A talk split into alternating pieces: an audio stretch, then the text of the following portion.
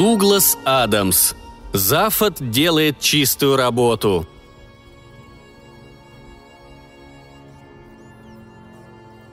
Крупный летательный аппарат поспешно перемещался по поверхности обалденно красивого моря. С позднего утра он болтался туда-сюда, описывая безумные кривые, и, наконец, привлек внимание местных островитян, мирных людей, обожающих потреблять в пищу дары моря, которые ошивались по пляжу и кидали косяки на ослепительный диск солнца, пытаясь разобрать, что в сущности происходит. Любой умудренный опытом, отягощенный знанием, пошатавшийся тут и там, пожалуй, заметил бы мимоходом с видом знатока, как сильно это судно походило на картотечный шкаф. Большой, совсем недавно взломанный шкаф-регистратор, летящий в воздухе, лежа на боку, с торчащими в воздух выдвижными ящиками. Островитяне, имевшие иной жизненный опыт, вместо этого были ошеломлены его непохожестью на лобстера. Они оживленно болтали о полном отсутствии клешней, спине с отрицательной эластичностью, а также о том, что лобстер никак не мог удержаться на земле. Последнее казалось им особенно смешным. Они подпрыгивали на месте, демонстрируя глупые зверушки, что для них стояние на суше представляется простейшей вещью на свете. Но вскоре эта забава их присытила. Поскольку было абсолютно очевидно, что эта штука не лобстер, и поскольку их мир был благословлен туевой кучей штук, кое лобстерами являлись, и добрая полдюжина коих маршировали в их сторону самым мясистым и возмутительным образом, они не видели резона тратить время на ерундовину в небе, а посему большинством голосов решили немедленно приступить к потреблению лобстеров. В тот самый миг леталка замерла в воздухе, подбоченилась и со всей дури сжахнулась о воду океана с ужасным плюхом, разогнавшим островитян по прибрежной рощице – когда через несколько минут они вернулись на берег, нервно подергиваясь, на воде не осталось и булькающих кругов. «Странненько», – мычали они друг дружке ртами, набитыми лучшими лобстерами в западном секторе галактики. «Это второй раз за последний год», Судно «Не лобстер» погрузилось на глубину 200 футов и зависло там в скорбной синеве, овиваемое тоннами воды. Наверху, где вода была волшебно чиста, продрейфовал безупречный строй рыб. Ниже, куда не дотягивались лучи солнца, вода была окрашена темным варварским синим. Здесь, на глубине 200 футов, освещение было весьма скудным. Большое морское млекопитающее с шелковой кожей независимо проплывало мимо, изучая судно без особого интереса, так, как будто что-то подобное здесь и должно находиться. Затем взмыло наверх, к струящемуся свету – Судно записало показания окружающей среды и погрузилось еще на сотню футов. На такой глубине стало совсем темно. После небольшой заминки внутреннее освещение судна погасло, и за секунду до того, как два луча пронзили толщу воды, единственным источником света был тусклый розовый знак с надписью «Корпорация Библброкса. Утилизация и прочая очень крутая фигня. Вспыхнувшие прожекторы сфокусировались на большом косяке серебряных рыбок, пытающихся в тихой панике смыться подальше всей кодлой. В затемненной рубке, торчавшей нелепой луковицей над носом судна, четыре головы сгрудились вокруг дисплея компьютера, отображавшего неясные и прерывистые сигналы, поступавшие с дна моря. «Это он», — наконец заявил обладатель одной из голов. «А мы уверены?» — засомневался обладатель другой головы. «Стопудово», – подтвердил обладатель первой головы. «Ты уверен на все сто процентов, что разбившийся корабль на дне океана – это и есть тот самый корабль, о котором ты говорил, что он никогда ни за какие плюшки сто процентов не потерпит крушения?» – поинтересовался носитель двух оставшихся голов. «Эй!» – он поднял две из своих рук. «Я только спросил!» Оба чиновника из администрации целостности, сохранности и гражданской перестраховки и утешения ответили на это холодным презрительным взглядом. Но человек со странным, или, если пожелаете, четным количеством голов, не заметил его. Он небрежно уронил себя на кушетку пилота, открыл пару банок пива, одну для себя и вторую также для себя, положил ноги на консоль и молвил. «Привет, крошка!»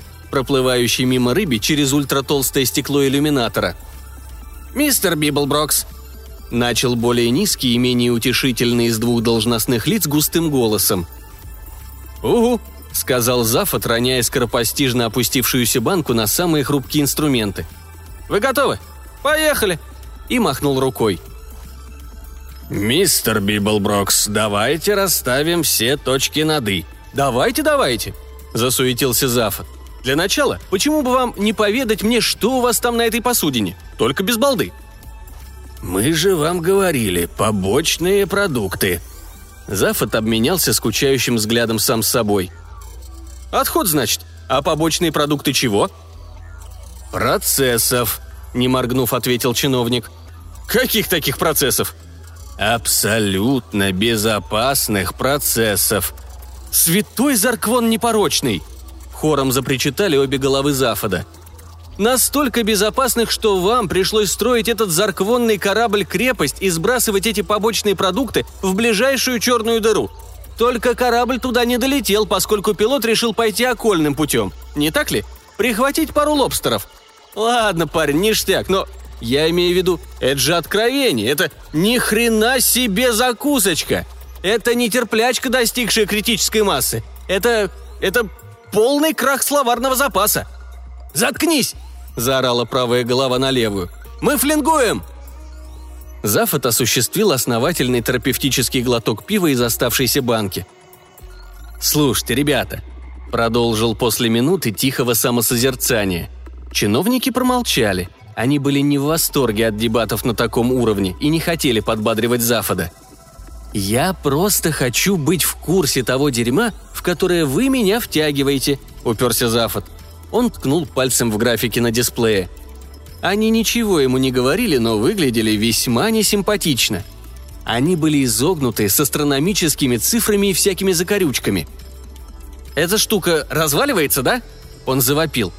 «Там полный трюм эпсилоновых стержней ариста, излучающих в спектре императива, или еще какая хрень, способная поджарить весь этот сектор на зарквиллион лет. И она разлагается. В этом все дело, правда? За этим мы туда премся. Я выйду из этой развалины с еще большим количеством голов. «Это не развалина», — настоял чиновник. «Корабль не может развалиться. Он в целости и сохранности». «Так что ж вам так приспичило на него поглядеть?» «А нам нравится наблюдать абсолютно безопасные вещи». «Блин!» «Мистер Библброкс», — терпеливо поинтересовался чиновник. «Мне ведь не нужно вам напоминать, что мы вас наняли для выполнения этой работы. «Да, но может мне вдруг перехотелось этим заниматься. Вы что, полагаете меня лишенным всяких моральных этих, как их называют, этих моральных штук?» «Устой?» «Да, устоев, спасибо. Итак?» Чиновники спокойно смотрели на него. Потом немного покашляли, просто чтобы протянуть время. Зафот проворчал что-то типа «над же, докатились». И, посчитав, что этим снимает с себя всю ответственность, уселся обратно. «Корабль «Угу. Делай, как я». Корабль поразмыслил над этим несколько миллисекунд и, перепроверив все заклепки до шпангоуты, начал неспешно, неумолимо, в сиянии огней, тонуть как топор. «Пятьсот футов. Тысяча. Две тысячи». Здесь, где давление достигло 70 атмосфер, в ледяной темной воде природа содержит самые причудливые плоды своего воспаленного воображения – Полумертвые кошмары извивались в свете прожекторов, раскрывали рты от изумления и уматывали назад во тьму. «Две пятьсот!» Около корабля ошивались чокнутые твари с глазами на стебельках. Постепенно рельеф океанского дна проступал вдалеке все явственнее. Наконец, на экране обрисовались очертания объекта. Он походил на гигантский кривобокий цилиндрический бастион, расширяющийся внизу – дабы вместить грузовые отсеки, защищенные ультрасталью. Это должен был быть самый секретный и неуязвимый космический корабль из всех построенных. Перед запуском грузовой отсек долбили тараном, обстреливали из пушек и подвергали всем видам агрессии, которые, по мнению конструкторов, он мог выдержать, чтобы демонстрировать, что он их выдерживает. Тишина в рубке стала просто невыносимой, когда стало ясно, что именно грузовой отсек был разворочен практически пополам – «На самом деле он в абсолютной целости и сохранности», – уверенно заявил один из чиновников. «Там такая система, даже если корабль и ломается, Контейнеры остаются непроницаемыми. 3825 метров. Четыре умных скафандра для высоченного давления медленно передвигались от спасательного корабля в сторону неясных очертаний чудовищной баржи. Они двигались неуклюжей грацией, практически невесомые в этом водном мире.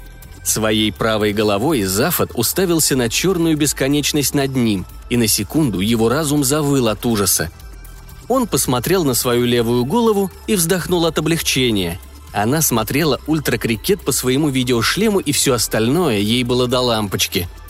Позади плелись чиновники из администрации целости сохранности и гражданской перестраховки и утешения. Перед ним брел пустой скафандр, тащивший их инструменты и протаптывающий для них дорогу. Они прошли через огромную рваную трещину в обшивке бункера миллиарда лет и замельтешили фонариками. Раздробленная техника дрейфовала меж помятых балок. Теперь этот отсек облюбовала семейка прозрачных угрей. Пустой скафандр прошелся по коридору, проверяя герметичность отсеков. Третья дверь не поддавалась. Они забрались в камеру перехода и долго ждали, пока насос уравнивал кошмарное давление океана с кошмарным давлением воздуха и инертных газов. Наконец, внутренняя дверь открылась, и они вступили в темный грузовой сектор бункера миллиарда лет – им пришлось пройти несколько титановых дверей целости и сохранности, и каждую чиновники открывали кварковыми ключами. Скоро они настолько углубились в толщу титановых перегородок, что трансляция ультракрикета стала глохнуть, и Зафоду пришлось переключиться на одну из рок-видеостанций, поскольку не было места, куда они не могли бы дотянуться. Последняя дверь скользнула в сторону, и они вышли в большой замогильный зал – Зафот и сам выдал уменьшенную квинту, уронил фонарик и осел на пол, а точнее на труп, лежащий нетронутым в течение шести месяцев, и молниеносно ответивший на посягательство со стороны Зафода оглушительным взрывом.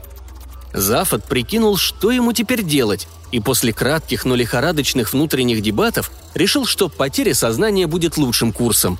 Он пришел в себя через несколько минут и сделал вид, что он не знает, кто он такой, где он или как он сюда попал – но был в этом весьма неубедителен.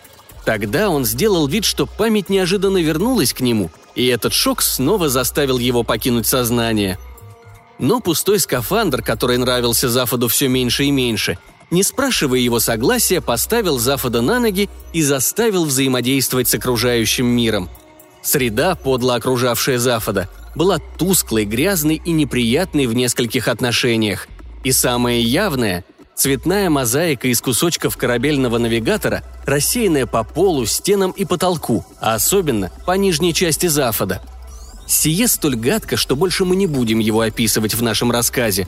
Ну, разве чтобы указать мельком, что бедняга Зафод блевал в свой гермошлем.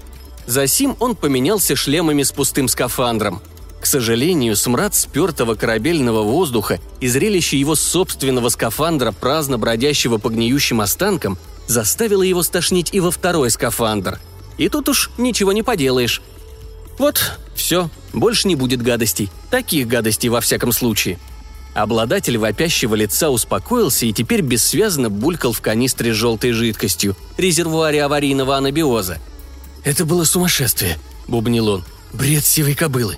Я ему говорил, можно попробовать лобстеров на обратном пути. Но он сошел с ума. Он стал одержимым. Вы когда-нибудь видели, чтоб кто-то так тащился от лобстеров? Я вот не видел. Как по мне, так они слишком резиновые и обременительные для еды, и не такие уж вкусные. Я предпочитаю устриц, так я ему сказал. Зарквон, я ведь ему говорил. Зафот уставился на это чудо в перьях, бьющееся в конвульсиях в своем резервуаре. Человек был подключен ко всяким трубкам жизнеобеспечения, и его голос булькал из колонок, безумно фонящих по кораблю. «Тут я облажался!» — кричал умалишенный. Я заявил открыто о любви к устрицам, а он сказал, что я просто не пробовал настоящих лобстеров, как он пробовал на земле своих предков. И он это докажет. Какие проблемы?» — говорил он. «Эти лобстеры стоят долгого пути, не говоря уж о незначительном крюке, который им придется сделать. Еще он клялся, что сможет управляться с кораблем в атмосфере, но это все было сумасшествие. Тут он сделал эффектную паузу и принялся вращать глазами, как будто у него в голове зазвонил маленький колокольчик – Корабль как с цепи сорвался. Я поверить не мог. Мы делаем все это только чтобы я уверился в примате лобстеров. Нет, все-таки они переоценены как пища. Вы уж извините, что я так много говорю о лобстерах. Я попробую взять себя в руки. Просто они крутились у меня в голове так долго, покуда я плавал в этой канистре. Прикиньте, оказаться запертым в корабле с этим маньяком. Жрать подогретые полуфабрикаты, пока он говорит об одних лобстерах, а потом плавать полгода один-одинешенек в бочке и думать о них. Я обещаю больше не говорить о них. Я попытаюсь, честно. Лобстеры, лобстеры, лобстеры, лобстеры. Все, хватит. Похоже, только я выжил. Кроме меня никто не успел добраться до аварийных резервуаров. Я послал СОС, а потом мы вмазались в океан. Катастрофа, не так ли? Полный разгром, и все из-за патологической любви к лобстерам. Я достаточно связно изъясняюсь. Мне все еще тяжело об этом говорить. Он пялился на них невидящим взглядом, и разум его опускался на землю, как упавший лист. Он мигнул и посмотрел на них странно, как обезьяна на странную рыбу. Он заскреб скрюченными пальцами по стеклу резервуара. Желтые пузырьки выпорхнули из его носа и рта и запутались в волосах. «Зарквон в небесах!» – замычал он патетично. «Меня нашли! Я спасен!» «Да уж, счастье-то какое!» – процедил один из чиновников. Он склонился к главному компьютеру и запросил отчеты о повреждениях. Герметичность отсеков со стержнями в спектре императива не нарушена». «Эх вы собаки дикие!» – зарычал Зафот. «Такие псилоновые стержни Ариста!» Стержни Ариста использовали в старые добрые времена в генераторах энергии. Когда охота на источники энергии стала особенно популярной, один смышленый паренек обнаружил, что никто не пытался качать энергию из прошлого. И пребывая в состоянии кислородного опьянения, поскольку такие откровения, как правило, сопровождаются приливом крови к голове, он изобрел способ добычи в ту же ночь а через год огромные пласты прошлого были усеяны скважинами для генерирования дармовой бесполезной энергии. Были, конечно, борцы за чистоту прошлого, но их обвинили в весьма непрактичной и дорогостоящей форме сентиментальности. Прошлое предоставляло дешевую чистую энергию, а что до загрязнения настоящего прошлым, может, так оно и было. Но все это было в неизмеримых долях и следовало сохранять чувство пропорции – и только тогда, когда настоящее было по-настоящему загажено, по причине этих эгоистов из будущего, пробуривших гадскую мускважин, тогда-то все осознали, что все стержни до последнего, а также секрет их изготовления, должны быть безоговорочно уничтожены навсегда. Якобы во имя их дедов и внуков, а на самом деле во имя дедов их внуков и внуков их дедов – Чиновники из администрации целости, сохранности и гражданской перестраховки и утешения пожали плечами. «Они в целости и сохранности». Он покосился на Зафода и вдруг с нехарактерной прямотой выпалил. «На этом корабле есть вещи и похуже. По крайней мере», — добавил он, постукивая по дисплею. «Я надеюсь, что они все еще на корабле». Второй чиновник быстро повернулся в его сторону. «Ты чего несешь?» Первый снова пожал плечами. «Это не важно. Никто ему все равно не поверит, поэтому мы его и выбрали. Чем невероятнее история в его устах, тем больше он будет походить на болтливого авантюриста. Он даже может заявить, что мы это говорили. Тогда все будут считать его параноиком». Он улыбнулся Зафаду, сидевшему в скафандре, залитым желудочным соком. «Если хочешь, можешь пойти с нами». «Видишь?» – кивнул чиновник на нетронутые печати камеры хранения стержня Ауриста – в целости и сохранности. Он повторил это, когда они проходили мимо камеры с химическим оружием, ложкой которого можно было отравить целую планету. Он сказал то же самое, проходя мимо камеры с зета-активным веществом, ложка которого способна взорвать целую планету. И проходя мимо камеры с тета-активным веществом, ложкой которого можно облучить целую планету, он не стал оригинальничать. «Хорошо, что я не планета», — заметил Зафот. «Вам нечего бояться», – заверил его чиновник вышеупомянутой администрации.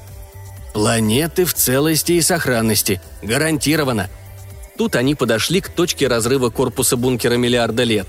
Коридор был смят, и пол был покрыт осколками. «Ой, блин», – сказал чиновник. «Ой, очень блин». «Что тут было?» – забеспокоился Зафот. «Побочные продукты». «Побочные продукты», – вкратчиво настаивал Зафот – чего?» Чиновники молчали. Они осмотрели дверь камеры и убедились, что печать сорвала сила, деформировавшая коридор при падении корабля. Один из них тронул дверь, и она распахнулась. В камере было темно. В глубине мерцали желтые огоньки. «Продукты чего?» – прошипел Зафот. Главный чиновник посмотрел на другого. «На борту была спасательная шлюпка», – заметил он.